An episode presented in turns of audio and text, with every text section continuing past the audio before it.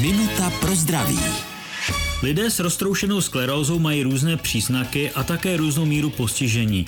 Dá se to nějak ovlivnit? V tomto ohledu je roztroušená skleróza dost nepředvydatelné onemocnění.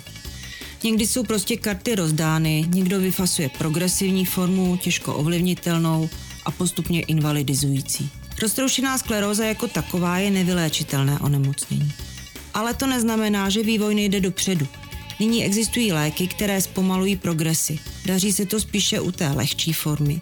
A vždy je důležitá přidružená péče starající se o zachování kvality života. Tady je také velmi důležitý přístup pacienta, jestli se tomu odevzdá, nebo bojuje o zachování každého nervu pravidelnou rehabilitací a pozitivním přístupem. Minutu pro zdraví pro vás připravila doktorka Irena Zimenová. Věnujte denně minutu svému zdraví. Může vám prodloužit život o celé roky. Český rozhlas Vysočina, rádio vašeho kraje.